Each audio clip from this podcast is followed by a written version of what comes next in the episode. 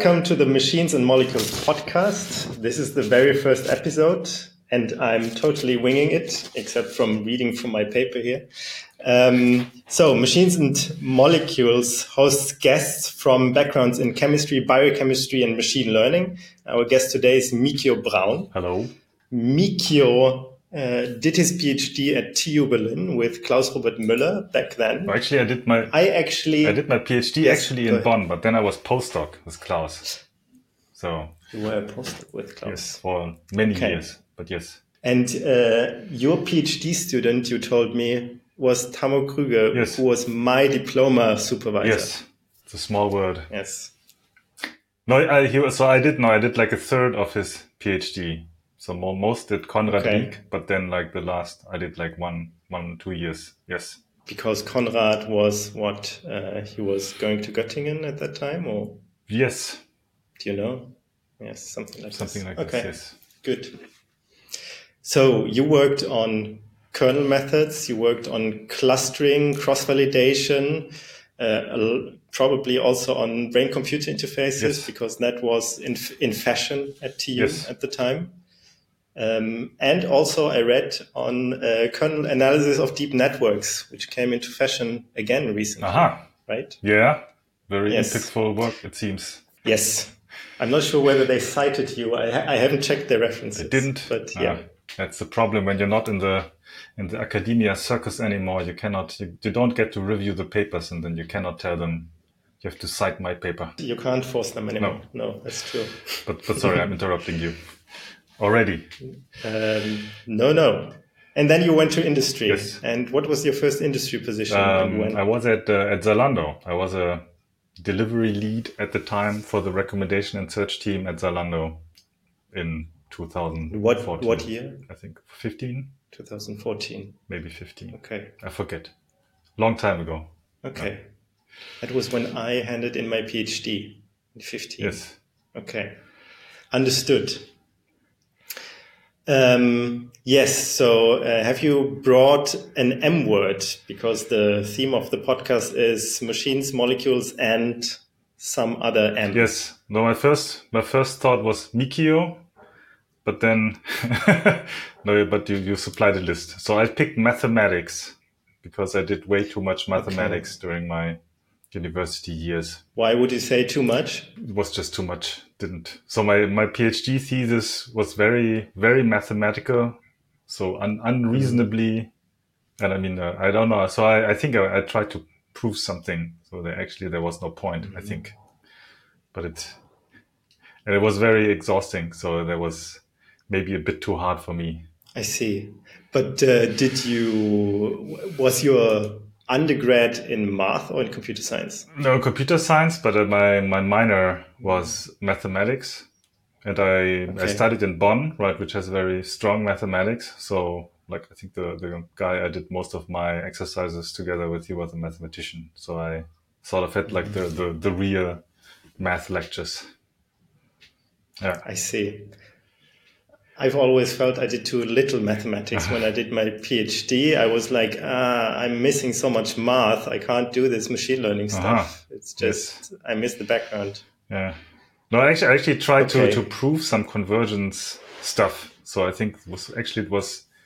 So I, I sometimes thought my my PhD was actually like a di- math diploma in functional analysis because I was just so it seemed like what everybody else is also doing, just proving some convergence stuff. Yeah. But that's what you do. Did you do kernel methods at that time Yes. also? Yeah, yeah. So I did Okay. I did uh, something on the And- eigen eigenvalues and eigenvectors of the kernel mat- matrix. Well, then functional anal- analysis is a very natural field, right? Yes. For kernel methods. Yeah. Yeah. Okay. And what's your what's your relationship with math today? what's my yeah no i s- so i still I, I, yeah so my okay my, my daughter who's now uh, in the 11th grade right and then when she comes with a math problem to me i can still so i, I realize i really did like a lot of math in my life and uh mm. still I still have it. And if I'm reading the paper, I also can still read the papers. No, but I think the so the especially with machine learning, it's a very interesting relationship between machine learning and mathematics because it's you can't you so you, people try to prove stuff, but it's really hard to do something because it's in the data, right? So, I mean, back back in the mm. days, kernel methods. So there were also all these um, large deviation bounds like this whole Vapnik theory, which was like trying to mm-hmm. to prove something, but it's just super hard. And I'm I'm not sure mm-hmm. like how good how good mathematics is actually um, useful for that. To be honest. Understood. I remember Leon Bottou at some workshop saying, yeah, the machine learners want to do all this math, but when you talk to mathematicians, it's also trivial what, what we are like the, the, the hoops through which we jump are so trivial uh, and the methods that we use. So hmm. why not be honest about it? Yes. Okay. Maybe. Yeah, it was still very complicated, mm. right? But maybe from a mathematical point of view, it was pretty straightforward. Yes. Mm. Maybe not for me. for for a mathematician, maybe. For me. Yeah, for me also not. Yeah. I, I really so there were times. So I yeah. Uh, so I, I, I, tried to prove something, right? And sort of in my simulations, I could see that it, it's probably what's happening. But uh, mm. so there was like one central proof in my PhD thesis was missing. And there was a time when mm. sort of I had like the first few chapters, I had the later chapters, but the like chapter four or whatever it was was missing.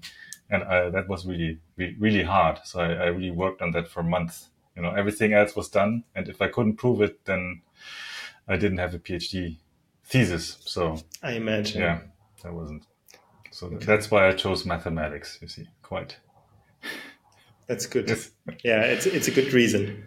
Yeah. Okay. And uh, how was it going to industry then? Uh, that was actually very very nice. So.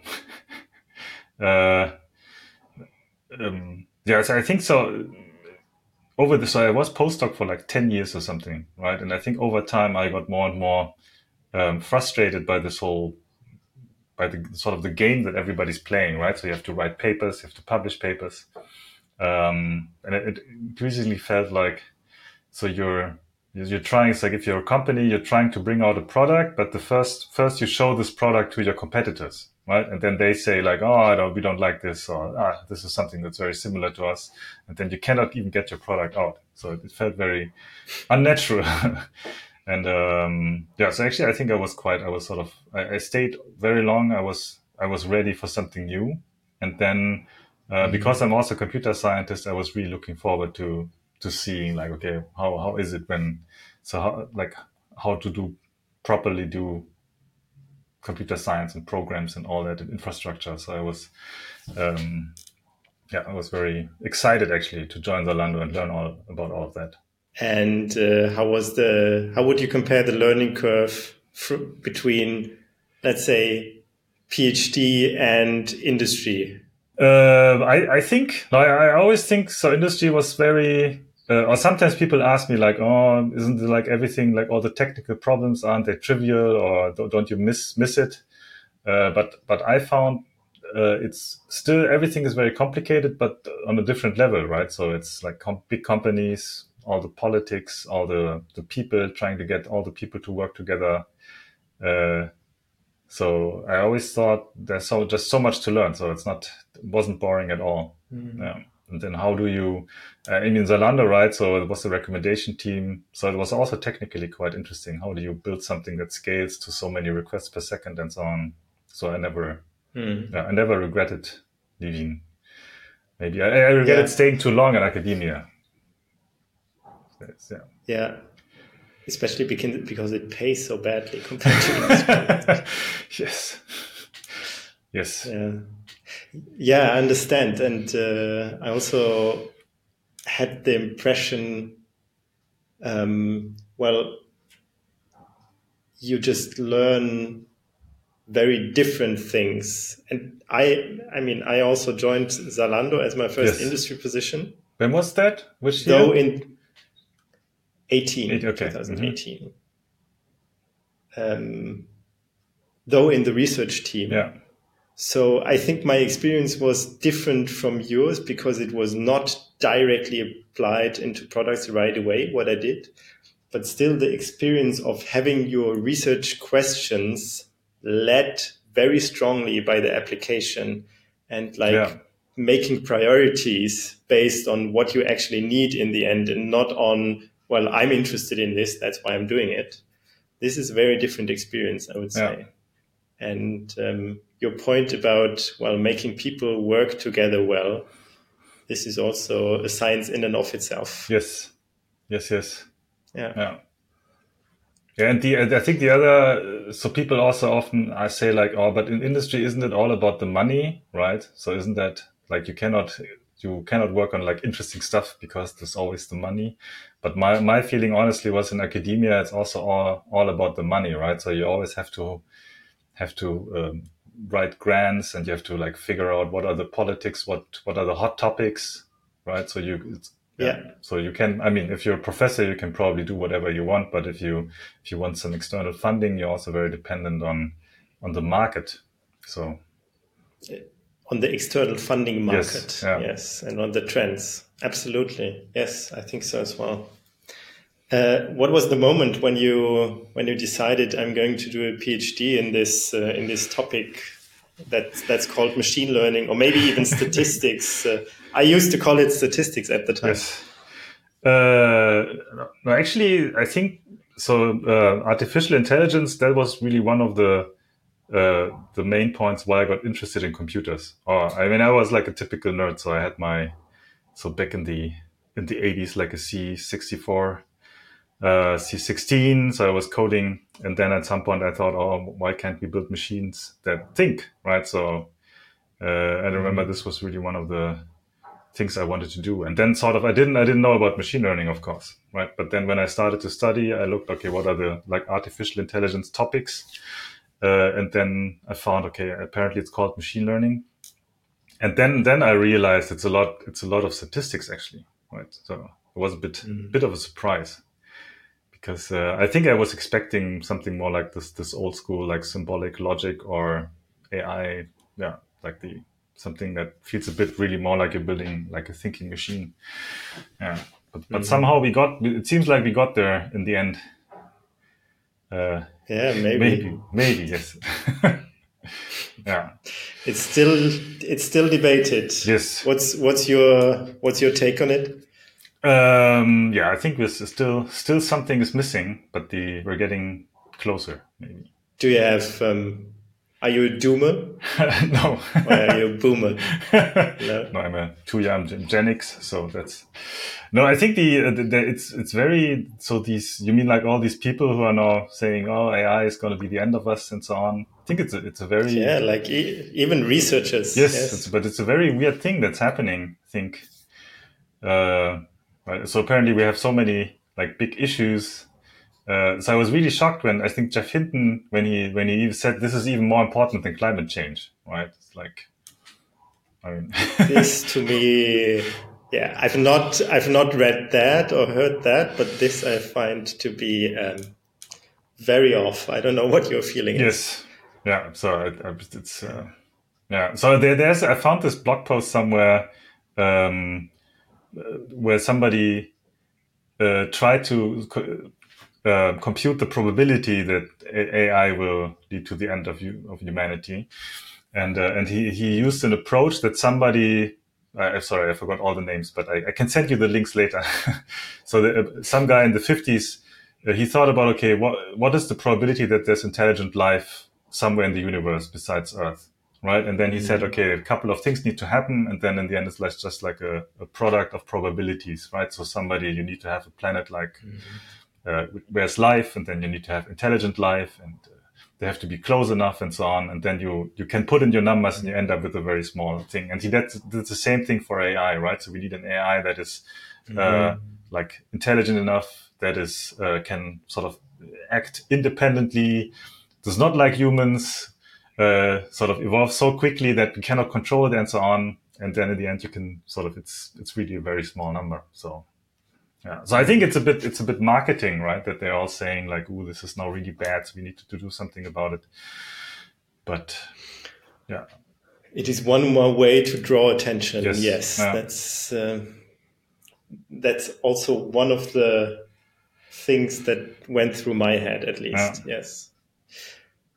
Um, okay, but uh, you were inspired by thinking machines, and uh, then you only took it up in in the PhD or also during studies. No, the studies I already.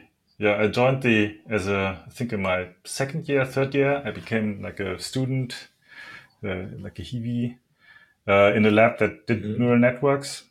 Um, mm. Yeah, and then like as soon as I got into my like my third year, I started going to the machine learning lectures and then I did my diploma thesis okay. in that area and then the PhD. Yeah, so. You, you did not stumble into it, you planned for it. Yes, I wanted to.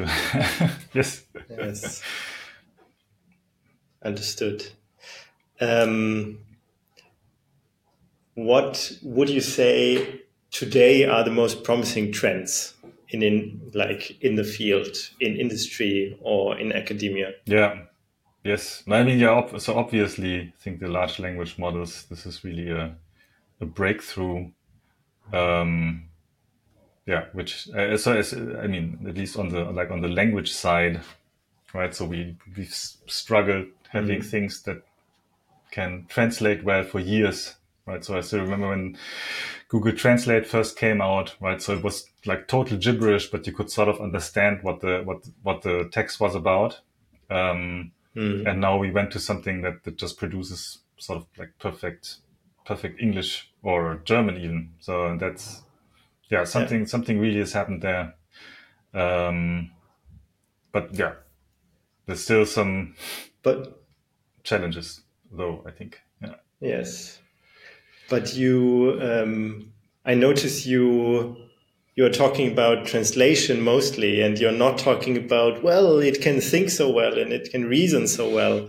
Um, do you have the, I mean, you've probably used these models now yeah. quite a lot, as many of us have. Um, do you start to notice, well, I thought it would be able to do that, but actually all of the stuff I got was not actually not that useful. I think it's it's very useful, but but it's also very clear that it's somehow extrapolating from all the training data. So it's not mm. um, yeah, I think what I'm most impressed about is sort of the, the way or the language generation and also how mm-hmm. how you can sort of give it a task and then it can still remember the task after right so when you talk to it it's, it's i think that's really impressive or somehow um, mm-hmm. or sort of as a machine learning researcher right you know it's it's super hard to make sure that this one data point which is super important also stays important it's not buried under all the data so somehow they manage to right if you tell them please translate this and then you put in like a lot of text then they still they still can remember that they're supposed to translate all the text or, or do it. Mm-hmm. But uh, but then again, uh, I think uh, very often it also becomes clear that it does not really know what it's talking about. So it's just producing text. Mm-hmm. Uh, it's really like a. Mm-hmm. Uh, I always think it's like a student who has like learned all the textbooks but has no practical experience. And then you ask them, mm-hmm. so how do you drive a car? And then they just tell you about the text, but they've never been in a car. And um, yeah and sometimes they also just make make mistakes. So so I, I tried like a very simple mathematics, like a like a uh, quadratic equation, and then it was like five steps, and it so and most of it was okay, but then in one of the steps, right, it just did something that was completely wrong. It just so mm. yeah, so I'm factoring this, yeah, and yeah, then yeah. something else came up, and I think it's really um, yeah somehow by analogy, and and mm. that often works, but it's not yeah, when it doesn't work, also it has no means of, of really understanding what it did or what it didn't do. Of backtracking, yes, that's true. I like. I think yesterday, or maybe on Friday, I also asked it explicitly to not use the following approach and that's exactly the approach that it used. Ah, yeah. um, so e- even even negation in that case, um, it didn't get and like the newest GPT four model in ChatGPT, blah blah blah, um, which is not surprising because um, I've been a language uh, natural language processing guy. Yeah.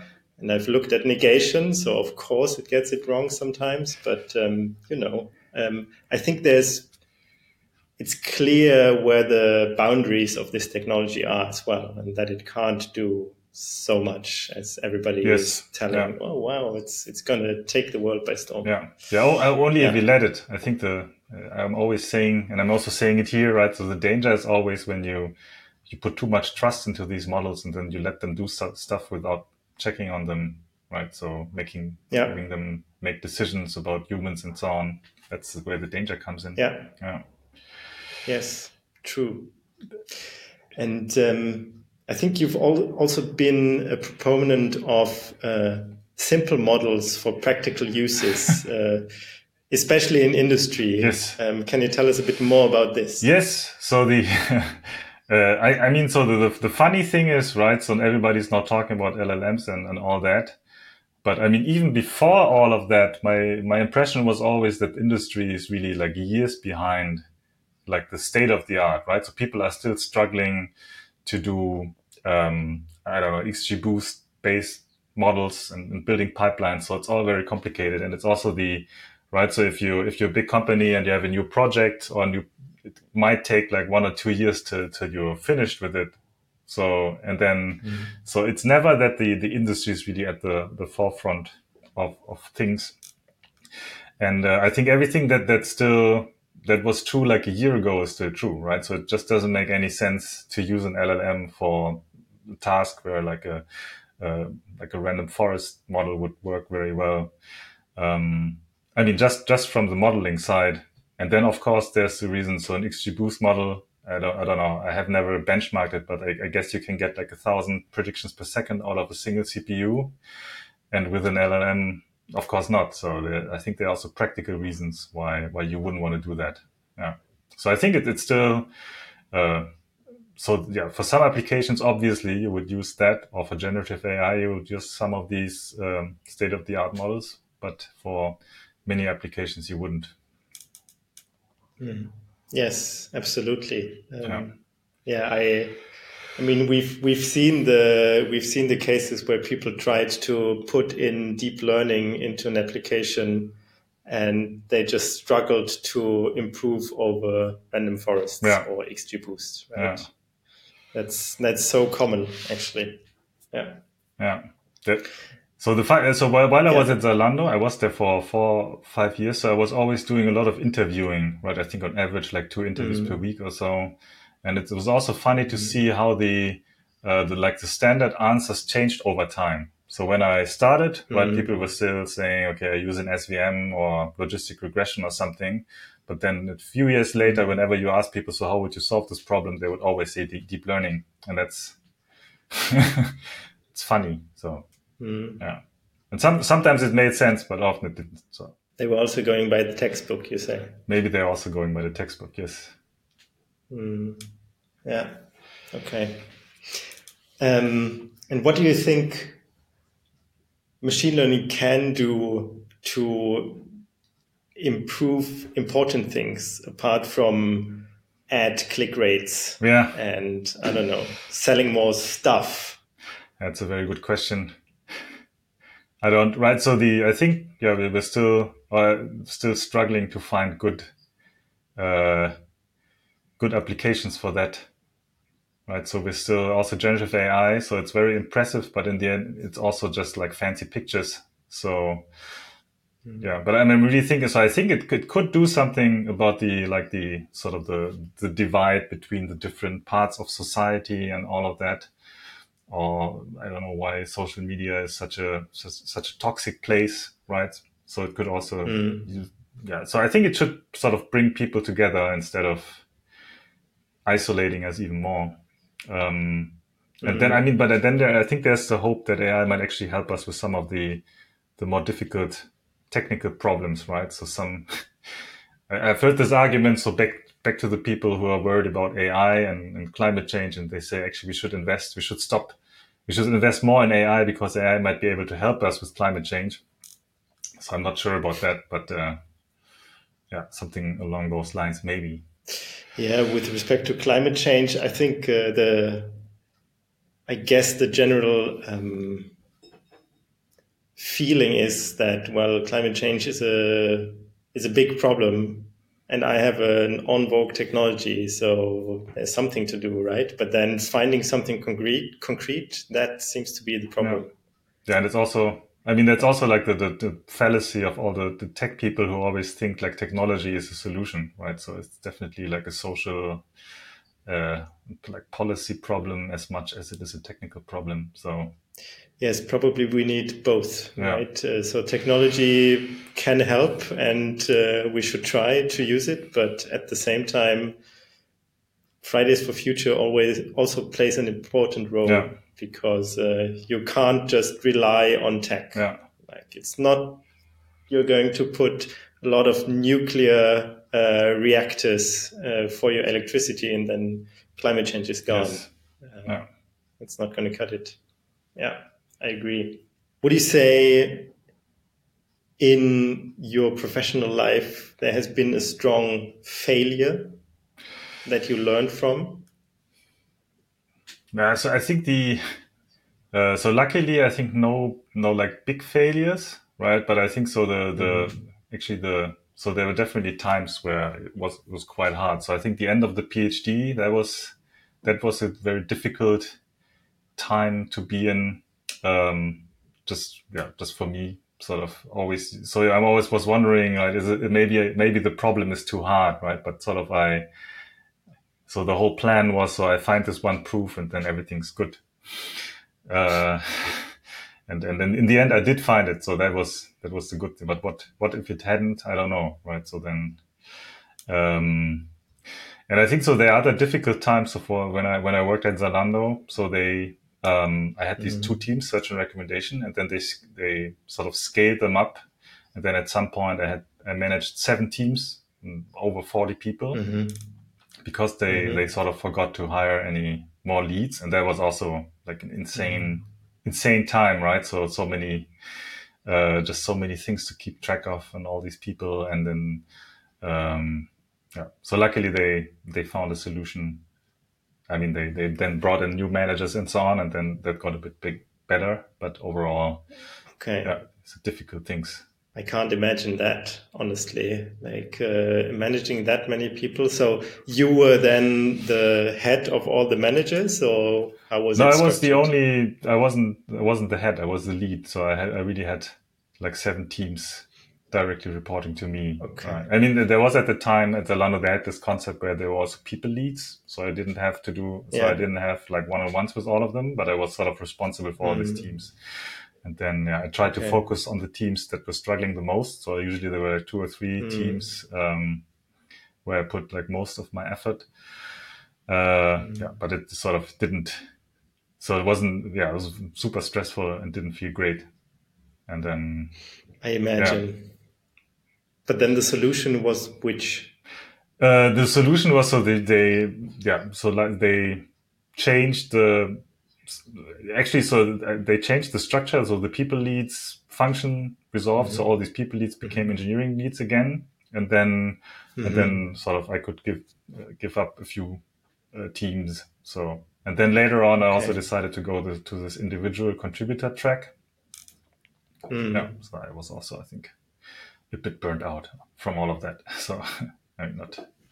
Yes. Yeah. Obviously.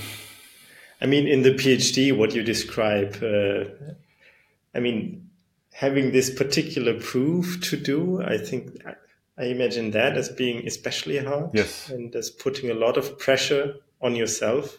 Will you now ask a PhD student to focus on something else or, or focus on another objective function. Yeah. Like my typical objective function would be, well, don't focus on getting the proof, focus on learning as much as you can uh, for how it could work or couldn't work, yeah. something like this. I think there were a few. So, so the one other thing was that I, I had decided sort of to do something that's uh, so technical that my professor also couldn't really mm. advise me right? So that was, that was really, mm. I mean, which, which was, I think, super high risk.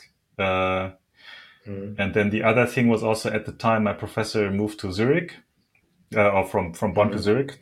And then I was, but I stayed in Bonn with another PhD student who was about to finish up. So I was so sort of really, sort of just the two of us trying to finish up our PhD thesis, right? So I think one thing was, uh, I mean, so yeah, if I, or later on when I was advising PhD students, right, I would definitely try sort of, you need like a backup plan and then, so you need to do something. And if all that works out, right, then you're, you're sure to get it. And then maybe you can have some extras, but I wouldn't advise somebody to sort of put everything on one card and then hope that, that somehow this will turn out or not.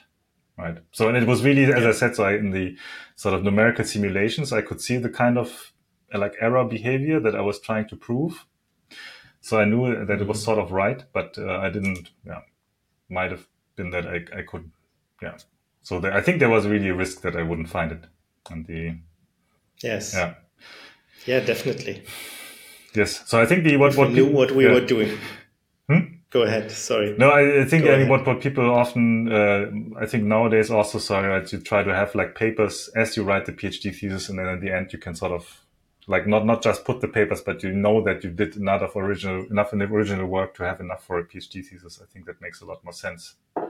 Oh, how was it with you? Yeah, um, I could I could stitch together papers yeah. in principle, even unpublished ones. Um, so it was not cumulative, but uh, it was kind of like that. Yeah. So I had to write a common intro, a common conclusion and unify the terminology. And that was kind of yeah. It. Yeah. Yes, yes. But, but I also always, uh, so there, there was one anecdote. Um, so during the end of my PhD thesis, I moved from Bonn to Berlin. Okay. Mm-hmm. And then we, we rented a truck. But then the day when we, when we picked up the truck, they said, Oh, actually, we only have a truck, which is like one size smaller than what you wanted to have. Okay. And then I said, okay, whatever. And I took the truck and then I went back. And then the people who were helping me said, what? You can never fit all of that stuff into this truck. Right. But I was just like, oh yeah, let's see. So somehow, and this for me was always the, right. So when you like that kind of PhD thesis thing, when you sort of, you, you just stop thinking about whether you, you will make it or not. Right. So because if you, mm.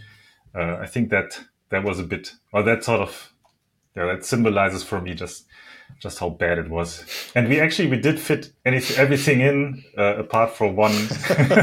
yes. I think there was one old, um, yeah, one old like piece of furniture that didn't fit in. And there is a I I, I don't know where this mm. picture is, but I, I remember we took a picture where we're sort of like I, I, I point at the truck, right, and then he he points at the piece of furniture which didn't go in. yeah. But there was that is a good metaphor for a PhD. Yes. yes. Yeah and the mm-hmm.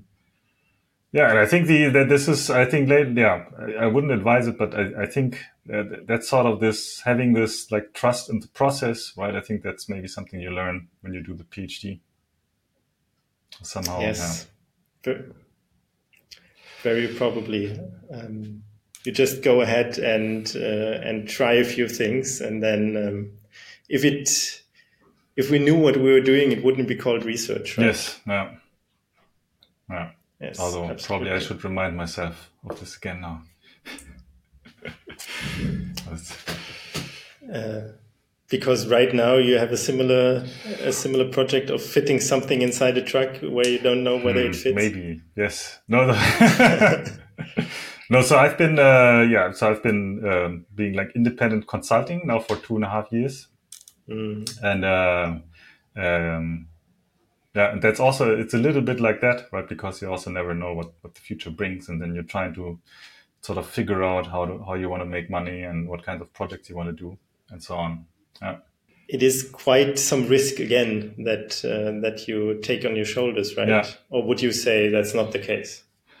Um, yes, I mean I think in, in general in consulting, right? So usually you you don't have a lot of um, or like many people I talk to, they sort of you always have enough money for the next six months or so. And if, but uh, I mean, mm. also I talk to people who, um, who have people like who have an actual consultancy and they have people like on a payroll, but but they always mm. say so you never, so you're always planning like like six months a year in advance, and then and you have to make sure that the next mm. project comes in, right? And then, yeah. Mm. And I, I so I, I think I was lucky that that sort of for the first two years I always got another project. Right now it's a bit um, not not that much coming in.